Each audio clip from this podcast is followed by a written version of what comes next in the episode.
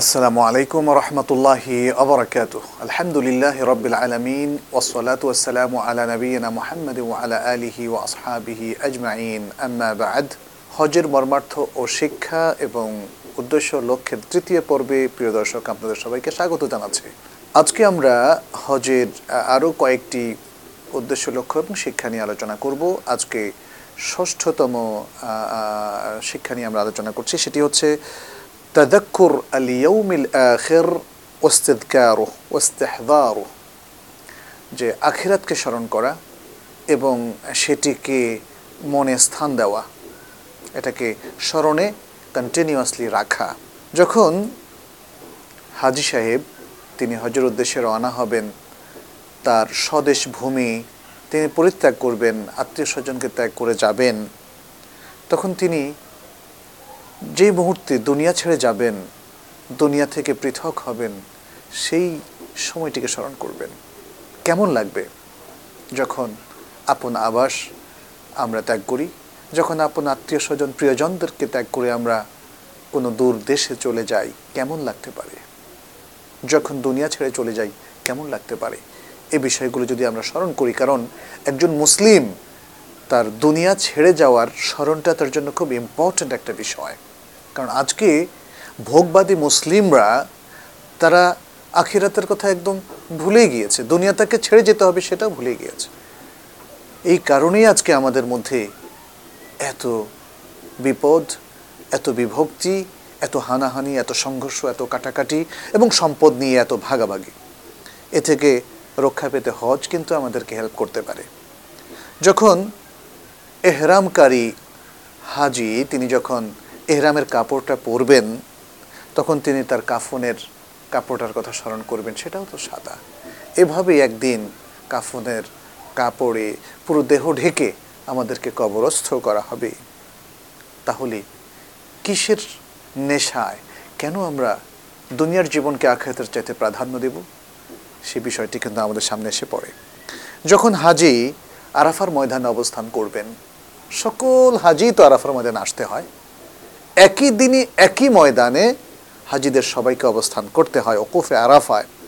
তখন তিনি যেন স্মরণ করেন যে কত দেশের মানুষ, কত রঙের মানুষ, কত ভাষার মানুষ, কতভাবে কথা বলছে, সকল মানুষ একই ময়দানে চলে এসছে।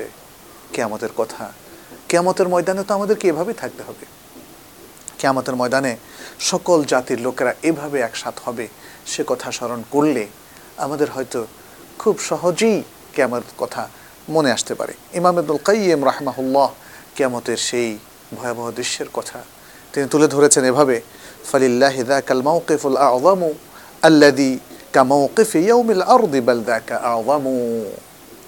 যে আল্লাহর জন্য সেই সুবিশাল, মহান যে মাওকিফ ওকুফের জায়গা, সেই দাঁড়ানোর জায়গা সেটি তো যে কোনো মহা উপস্থাপনার দিনের মতোই বিশাল, বরং কেয়ামতের এই অবস্থান আরও অনেক বিশাল, যে বিশালতার সাথে অন্য কোনো কিছুর তুলনা হতে পারে না।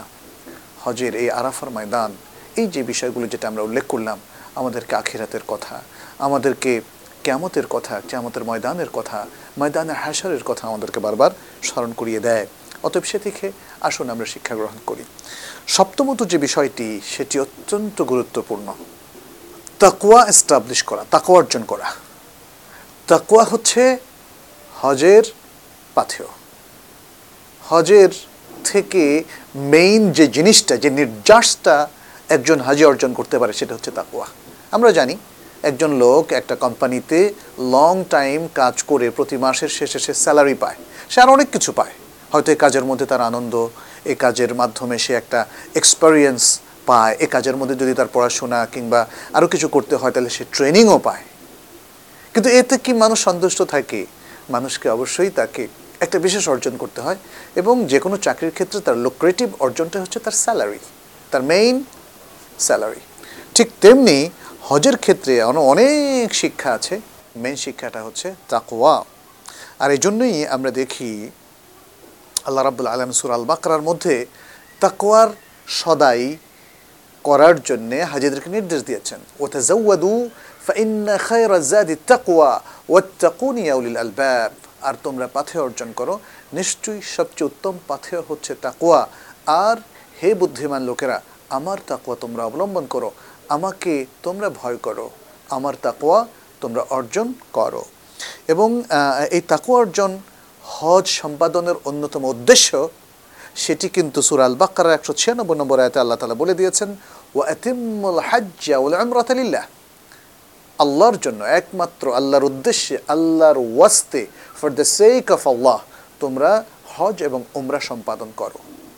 এবং এই আয়াতের মধ্যেই পরিশেষে বলা হচ্ছে ওত্তাকুল্লাহ আর আল্লাহকে ভয় করো। তাহলে হজ সম্পাদন করো ওমরা সম্পাদন করো, আর আল্লাহকে ভয় করো। অতএব আল্লাহকে ভয় না করে হজ এবং ওমরা করলে সেটা আসলে তাকওয়াবিহীন হজ হবে। তাকওয়াবিহীন ওমরা হবে, যেটা দ্বারা আসলে হাজি সাহেব খুব বেশি বেনিফিটেড হবেন না। অষ্টম যে বিষয়টি সেটিও একটা গুরুত্বপূর্ণ বিষয় এবং সেটি হচ্ছে আসলে মূলত অ্যাকাডেমিক সেন্টার এবং ট্রেনিং সেন্টার হিসাবে হজের এই স্কুলটিকে ব্যবহার করার বিষয়। এবং তাহলে সেই শিক্ষাটা, এই ব্যবহার করার মাধ্যমে কোন শিক্ষাটা আমরা অর্জন করতে পারি, কোন উদ্দেশ্য এবং লক্ষ্যটা আমরা পেতে পারি, সেটি হচ্ছে আত্মারবিয়াতু আল আদিদ মিন আল আখলাক আল হাসানা ওয়াল খিলাল আল হামিদা ওয়াল আয়াদাত আল জামিলা এটা হচ্ছে সুন্দর সুন্দর আখলাক ও চরিত্র, সুন্দর সুন্দর অভ্যাস, বৈশিষ্ট্য এবং আদাত এগুলোর উপরে একটা প্রশিক্ষণ লাভ করা। সুন্দর আখলাকের উপরে, সুন্দর আদাত এবং অভ্যাসের উপরে এবং সুন্দর বৈশিষ্ট্য ও গুণাবলী অর্জনের ট্রেনিং লাভ করা। এটা হজের মাধ্যমে হয়। হজের মাধ্যমে তাহলে আমরা কোন ট্রেনিংটা পাই সবচেয়ে বড় ট্রেনিংটা পাই হচ্ছে কীভাবে এফাত, সতীত্ব অর্জন করতে হয়, সততা অর্জন করতে হয় এবং তার চারিত্রিক সততা কীভাবে কন্টিনিউ করা যায়, সেটি হজ থেকে আমরা অর্জন করতে পারি। কারণ সততার সর্বপ্রথম কথাই হচ্ছে অবাধ যৌনতা থেকে নিজেকে মুক্ত রাখা। আপনার যৌন জীবন শুধুমাত্র বৈধতার সীমারেখার মধ্যেই সীমাবদ্ধ থাকবে। এর বাইরে কখনোই সে সীমা লঙ্ঘন করবে না, সীমা অতিক্রম করবে না। এবং চারিত্রিক সততা আরও বেশি সৌন্দর্যমণ্ডিত হয় যখন আপনি ঝগড়া পরিহার করবেন, জিদাল পরিহার করবেন, যখন আপনি পাপ পরিহার করবেন। সেই চর্চাটা আমরা দেখতে পাচ্ছি। হজের মধ্যে আল্লাহ তালাই নির্ধারণ করে দিয়েছেন। ফামান ফারাদা ফিহিন আল হাজ্জা ফালা রাফাথা ওয়ালা ফুসুকা ওয়ালা জিদালা ফিল হজ এর আগে বলা হয়েছে আল হাজ্জ আশহুরুম মা'লুমাত। হজ নির্দিষ্ট কয়েকটি দিন মাত্র। ফামান ফারাদা ফিহিন আল হজ যে ব্যক্তি এই দিনগুলোতে হজের ইচ্ছা পোষণ করে ফালা রাফাথা তার জন্য কোনো অশ্লীল কাজে লিপ্ত হওয়া যাবে না। ওয়ালা ফুসুকা, তার জন্য কোনো পাপ এবং সীমা লঙ্ঘনের মধ্যে লিপ্ত হওয়া যাবে না। খারাপ কাজের মধ্যে কলুষিত কোনো কাজে সম্পৃক্ত হওয়া যাবে না। ওলা জিদাল্লা ফিল হাজ, এবং কোনো ঝগড়া ঝাঁটিও করা যাবে না এই হজের মধ্যে। তাহলে হজ আমাকে ট্রেনিং দিচ্ছে এই দীর্ঘ কয়েক সপ্তাহ ধরে মানে যেন আমরা অশ্লীলতাকে না বলি। অর্থাৎ আমার সাথে অশ্লীলতার কোনো সম্পর্ক থাকবে না। যেন আমরা ফসুক, পাপ এবং যে কোনো খারাপ কাজকে না বলি। এবং যেন আমরা ঝগড়া, ঝাঁটি, লাগালাগি, হানাহানি, বিভেদ, বিভক্তি সব কিছুকে না বলি। এই যে না বলাটা কিন্তু এখান থেকে আমরা শিখলাম। লা রফাথ কোনো আনডিসেন্ট কাজ করা যাবে না। লা রফাথ ওলা ফুসুক, ওলা জেদাল। খুব চমৎকার কোরআনের এই অভিব্যক্তি এবং এটাই আজকাল অনেকেই বলছেন যে মাদককে না বলুন, মিথ্যাকে না বলুন, খারাপকে না বলুন, অশ্লীলতাকে না বলুন, এই জিনিসগুলো কিন্তু কোরআন থেকে আমরা শিখলাম। এরপরে দ্বিতীয় যেই ট্রেনিংটা আমরা নেই, সেটি হচ্ছে দেখা যাচ্ছে অনেক সময় আমরা রিয়াক্টিভ প্রকৃতির। কেউ একটা কথা বললে সাথে সাথে আমাদের টেম্পার হট হয়ে যায়, কান লাল হয়ে যায়, আমরা আক্রমণাত্মক হয়ে পড়ি। এবং কথার দৃষ্টে সে যদি একটা খারাপ কথা বলে, আমরা দুটো খারাপ কথা তাকে শোনাই। সে যদি আমাকে টোকা দেয়, আমি তাকে থাপ্পড় দিই। সে যদি আমাকে থাপ্পড় দেয়, আমি তাকে ঘুষি দেই। রিয়াক্টিভ প্রকৃতি। এটা হচ্ছে হট টেম্পার্ড হয়ে যাওয়া, অত্যন্ত রাগান্বিত হয়ে যাওয়া। কিন্তু হজের মধ্যে আমরা রাগ কীভাবে কন্ট্রোল করতে হয়, ঝগড়াঝাটি কীভাবে কন্ট্রোল করতে হয়, সে শিক্ষাটা আমরা পাই। আয়াতটা তো আমাদের কাছে আছে ওলা জেদালা ফিল হাজ। এর পাশাপাশি আমরা আরেকটা বক্তব্য, যেমন আতা রাহেমাহুল্লাহ, তিনি একজন তাবেড়ে ছিলেন, তার কাছ থেকে একটা সুন্দর বক্তব্য আমরা দেখেছি। তিনি জেদালের একটা সুন্দর সংজ্ঞা দিয়েছেন। যেখানে ট্রেনিংটার কথা বলা আছে, বলছেন ওল জিদাল আন্তুজাদিল্লা সাহেবা কাহাত্তা তোকদেবাহু ওয়দেবাক জিদালটা কি? জেদাল হচ্ছে যে এমনভাবে কারোর সাথে বসচা করা, ঝগড়াঝাটি করা, যাতে করে মানে তুমি তাকে রাগান্বিত করবে আর সে তোমাকে রাগান্বিত করবে। তাহলে আল্লাহ বলছেন ওলা জিদাল আফিল হাজ। এর মানে হচ্ছে, একজন আরেকজনকে রাগানো যাবে না। একজন আরেকজনকে রাগানো যাবে না। সুতরাং এই ট্রেনিংটা আমরা এখানে পাচ্ছি। তিন নম্বর যে বিষয়টা হচ্ছে মানে খুব কোমল ব্যবহার, নরম ব্যবহার এবং বিনয়। এই তিনটা জিনিসের সমন্বয় আমরা এই হজের মধ্যে ট্রেনিংয়ের মাধ্যমে অর্জন করতে পারি। রাসুল্লাহ সাল্লাহ সাল্লাম তিনি মুজদালিফা থেকে যখন যাচ্ছিলেন, আর আমরা জানি একটা বিশাল রাস হজের সমগ্র জন সমুদ্র ওই দিন আরাফাতের মধ্যে অবস্থান করে। এরা একসাথে যখন মুভ করে মুজদালিফার দিকে, কি অবস্থা হতে পারে? তখন রাসুল সাল্লাহ সাল্লাম মানুষকে বলেছিলেন আইয়ুহান্নাস আলাইকুম বিসাকিনা হে মানুষেরা, খুব ধীরে সুস্থে চলো। এবং তাই হচ্ছে, সুবহানাল্লাহ। আরাফা থেকে মুজদালিফ আসার পথে ভিড়ের চাপে কেউ মারা গিয়েছেন, আজ পর্যন্ত সেটা আমরা শুনিনি, দেখিওনি। এবং টিভির পর্দায় আজকে সেটা দেখানো হচ্ছে। আমরা কিন্তু দেখি যে মহাজনসমুদ্র প্রায় চার থেকে পাঁচ মিলিয়ন মানুষ কীভাবে ধীরে সুস্থে সৌন্দর্যের সাথে এবং শৃঙ্খলা রক্ষা করে আরাফা থেকে মুজদালিফার দিকে অগ্রসর হচ্ছে। ফলে এই জিনিসটাই কি আমরা পারি না আমাদের দেশে? আমাদের দেশে যখন কিছু লোক একসাথ হয়, জটলা করে, কোনো মিছিল, মিটিং হলে দেখা যাচ্ছে সেখানে মারামারি, কাটাকাটি, চেয়ার দিয়ে, হাত দিয়ে ইত্যাদি নানা রকম দৃশ্য আমরা দেখি। যারা হজে যাচ্ছি তারা কিন্তু এই শিক্ষাটা নিচ্ছি যে না, বিশাল জনসমুদ্র হলেও ইসলামের মহান শিক্ষা হচ্ছে কেউ এভাবে আচরণ করবে না, সবাই সুন্দরভাবে আচরণ করবে। বিশ্বাকেই না ধীরে সুস্থে, তারা চলবে, তারা তাড়াহুড়ো করবে না, অস্থির হবে না, একে অন্যের উপর তারা চড়াও হবে না। এই শিক্ষা পাচ্ছি। আরেকটা চতুর্থ যে বিষয়টা মানে এই মূল যে অষ্টম শিক্ষার কথা আমরা বলছি এবং উদ্দেশ্য লক্ষ্য, তার মধ্যে সাব পয়েন্টটা হচ্ছে চতুর্থ এনকারুদ্দাদ অল এনতেমাজ ফিল মাজমু। নিজের সত্তাকে ভুলে যাওয়া। আমি, আমিত্বকে পরিহার করা। এবং নিজেকে ওম্মার একটা অংশ হিসাবে ভাবা। আল্লাহ একবার এটা মহান একটা শিক্ষা। আজকে আমাদের সমাজে, মুসলিম সমাজে সবচেয়ে বড় সমস্যা হচ্ছে, আমি আমাকে নিয়ে ভাবছি, আমাকে নিয়ে আমি ব্যাপৃত, আমাকে নিয়ে আমি ব্যস্ত, আমি আমাকে ছাড়া আর কিছুই বুঝি না। অথচ ইসলাম কিন্তু আমাকে উম্মার পার্ট বানিয়ে দিয়েছে। যখনই আমি ইসলাম গ্রহণ করেছি, আমি হচ্ছি উম্মার যে বিশাল জনসমষ্টি আছে, যেটাকে আল জামা নাম দেওয়া হয়েছে। সেই আল জামার একটা পার্ট কিন্তু আমি। ইসলামের এই আল জামা নিয়েও সবার কিন্তু সঠিক ধারণা নেই। মুসলমানদের যেই রকম থাকা উচিত, অর্থাৎ কোরআন এবং সুন্না ভিত্তিক যারাই সেই জনসমষ্টির মধ্যে সম্পৃক্ত হবে, তারা নিজের আমিত্বকে বিসর্জন দিয়ে সেই সমষ্টির স্বার্থ রক্ষা করবে, সেই আদর্শকে মেনে চলবে। কোরআন, সুন্নার সেই চৌহদ্দের মধ্যে নিজেকে আবদ্ধ রাখবে, এটাই হচ্ছে আল জামার মূল ধারণা। হজের মধ্যে সেই শিক্ষাটা আমরা পাই। পঞ্চম সাব পয়েন্টটা হচ্ছে যে, যদি কোনো ভুল হয়ে যায়, সাথে সাথে সেটাকে শুধরে ফেলা। নিজেকেও শুধরে ফেলা, অন্য ভাইকেও সুন্দরভাবে নসিহতের মাধ্যমে শুধরে ফেলা। সেই ট্রেনিংটা আমরা হজের মধ্যে আমরা দেখি। ষষ্ঠ যেটা হচ্ছে, সেটি হচ্ছে বিনয়। কীভাবে বিনি, একে অন্যের প্রতি বিনয়ী হতে হয়, সেটা আমরা সেই তার বিয়াত আমরা এখানে অর্জন করি।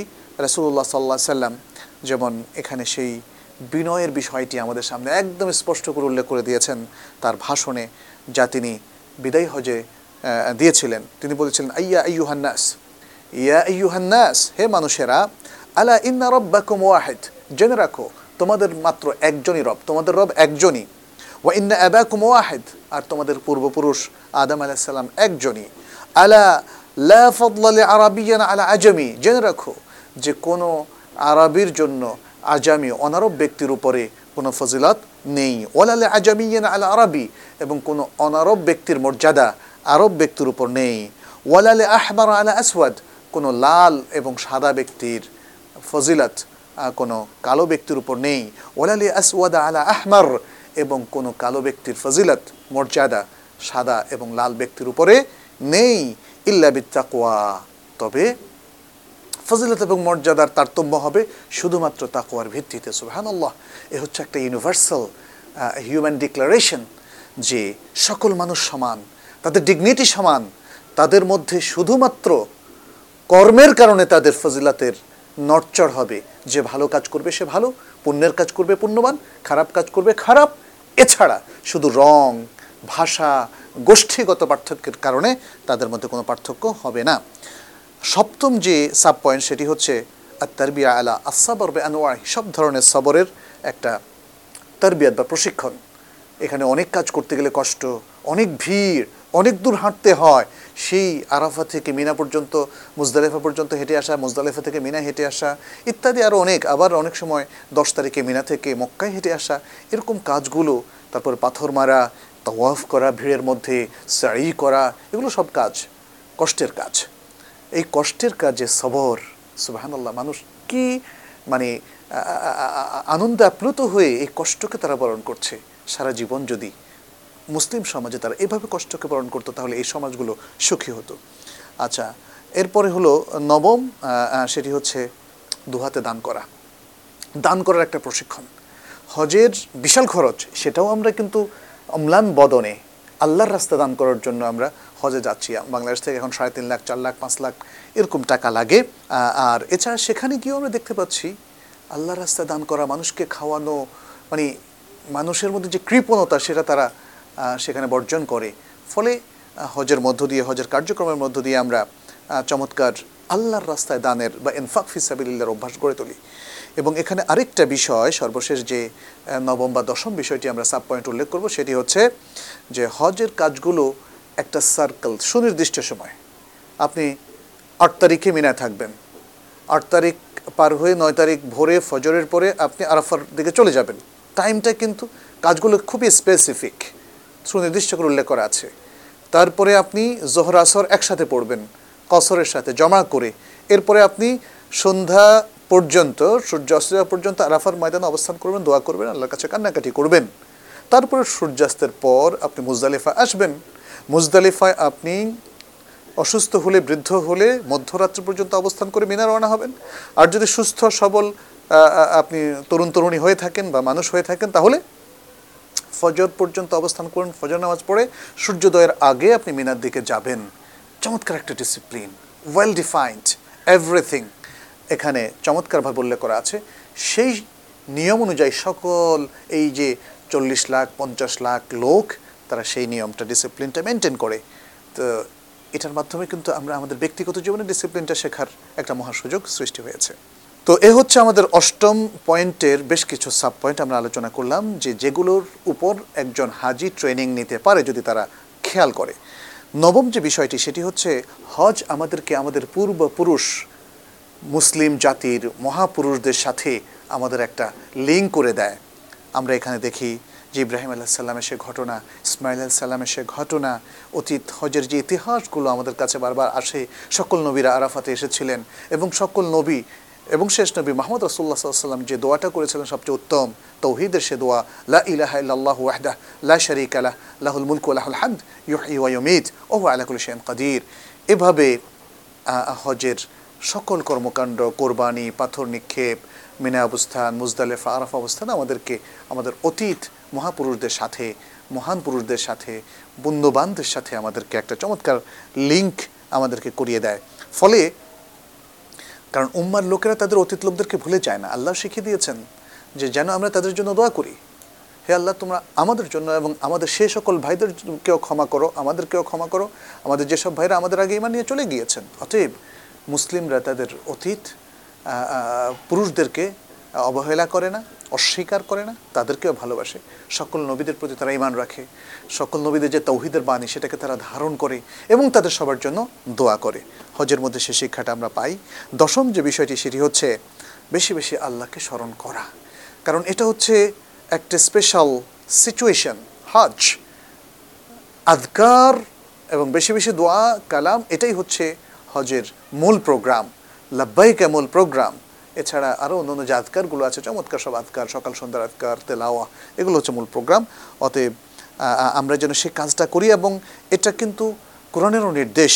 যেমন সুর আল বাকার একশো আটানব্বই নম্বর আয়তে আল্লাহ তালা বলছেন ফদকুরুল্লাহ আইন্দাল মাস আইল হারাম আল্লাহকে স্মরণ করো মাশআউল হারাম, এটা মুজদালিফার মাশআউল হারাম একটা জায়গা যেখানে একটা মাশআউল হারাম মসজিদ আছে এখন। সেখানে আল্লাহকে স্মরণ করতে বলা হয়েছে। ফাদকুরুল্লাহ ফি আইয়ামি মা'লুমাত। বিশেষ কয়েকটা দিন আল্লাহকে স্মরণ করতে বলা হয়েছে। আইয়ামে তো শেখ আল্লাহকে স্মরণ করতে বলা হয়েছে। আর আরেকটি হাদিস যেটি ইমাম তিরমিদি বর্ণনা করেছেন, রাসূল সাল্লাহ সাল্লাম তিনি বলেছেন, এটা সহি সনদে বর্ণিত হয়েছে। তিনি বলেছেন, ইন্নামা জুইলা তাওয়াফু বিল বাইতি বাইনা সাফা ওয়াল মারওয়া ওয়া রামিউল জামার লিইকামাতি যিকরিল্লাহি ফিল আরদ।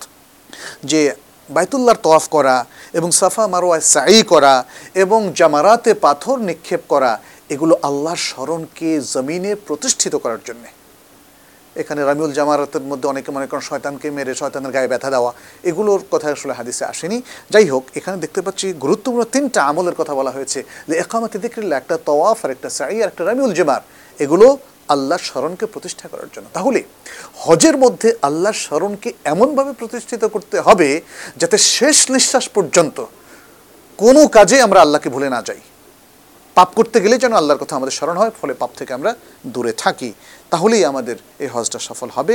আর সর্বশেষ আমরা বলব, আবারও সেই আয়াতটির কথা যেখানে আল্লাহ তালা বলছেন, লিয়া লিয়া সাধু মানায় ফালহম যেন তারা তাদের সকল কল্যাণকে প্রত্যক্ষ করে এবং এ হচ্ছে আখিরাতের কল্যাণ এবং দুনিয়ার কল্যাণ, সম্মানিত দর্শক ভাই বোনেরা আসুন, আমরা এই পবিত্র হজ ব্রত পালনের মধ্য দিয়ে এই মহান এবাদতটি ইসলামের এই পঞ্চম রোকনটিকে পালনের মধ্য দিয়ে এই শিক্ষাগুলো অর্জন করি, এই কল্যাণগুলো অর্জন করি, যে কল্যাণগুলো আমাদেরকে দুনিয়াতেও উপকৃত করবে এবং আখেরাতেও অনেক বড় বড় বেনিফিট এবং উপকার দেবে। আল্লাহ আমাদের হজকে কবুল করুন, হজকে হজ্জে মাবরুর করুন এবং আমাদের আমলগুলোকে কবুল করুন। আল্লাহর কাছে সেই দোয়া রেখে এবং আপনাদের কাছে এই মহান আহ্বান রেখে আজকের মতো আমাদের আলোচনা শেষ করছি এবং এরই মধ্য দিয়ে আমাদের আহ, আহ, তিনটি পর্বে যে হজের মর্মার্থ ও শিক্ষা এবং উদ্দেশ্য লক্ষ্য আমরা আলোচনা করেছিলাম সেটি শেষ হলো আল্লাহ আমাদের এই প্রচেষ্টাটুকু কবুল করুন এবং এর মাধ্যমে আমাদের সবাইকে উপকৃত করুন হাদা ওসল্লাহ সাল্লাম আলা নবীনা মোহাম্মদ ওয়ালা আলিহি ও আসহাবিহি আজমাইন والسلام عليكم ورحمة الله وبركاته سبحانك اللهم وبحمدك أشهد أن لا إله إلا أنت أستغفرك وأتوب إليك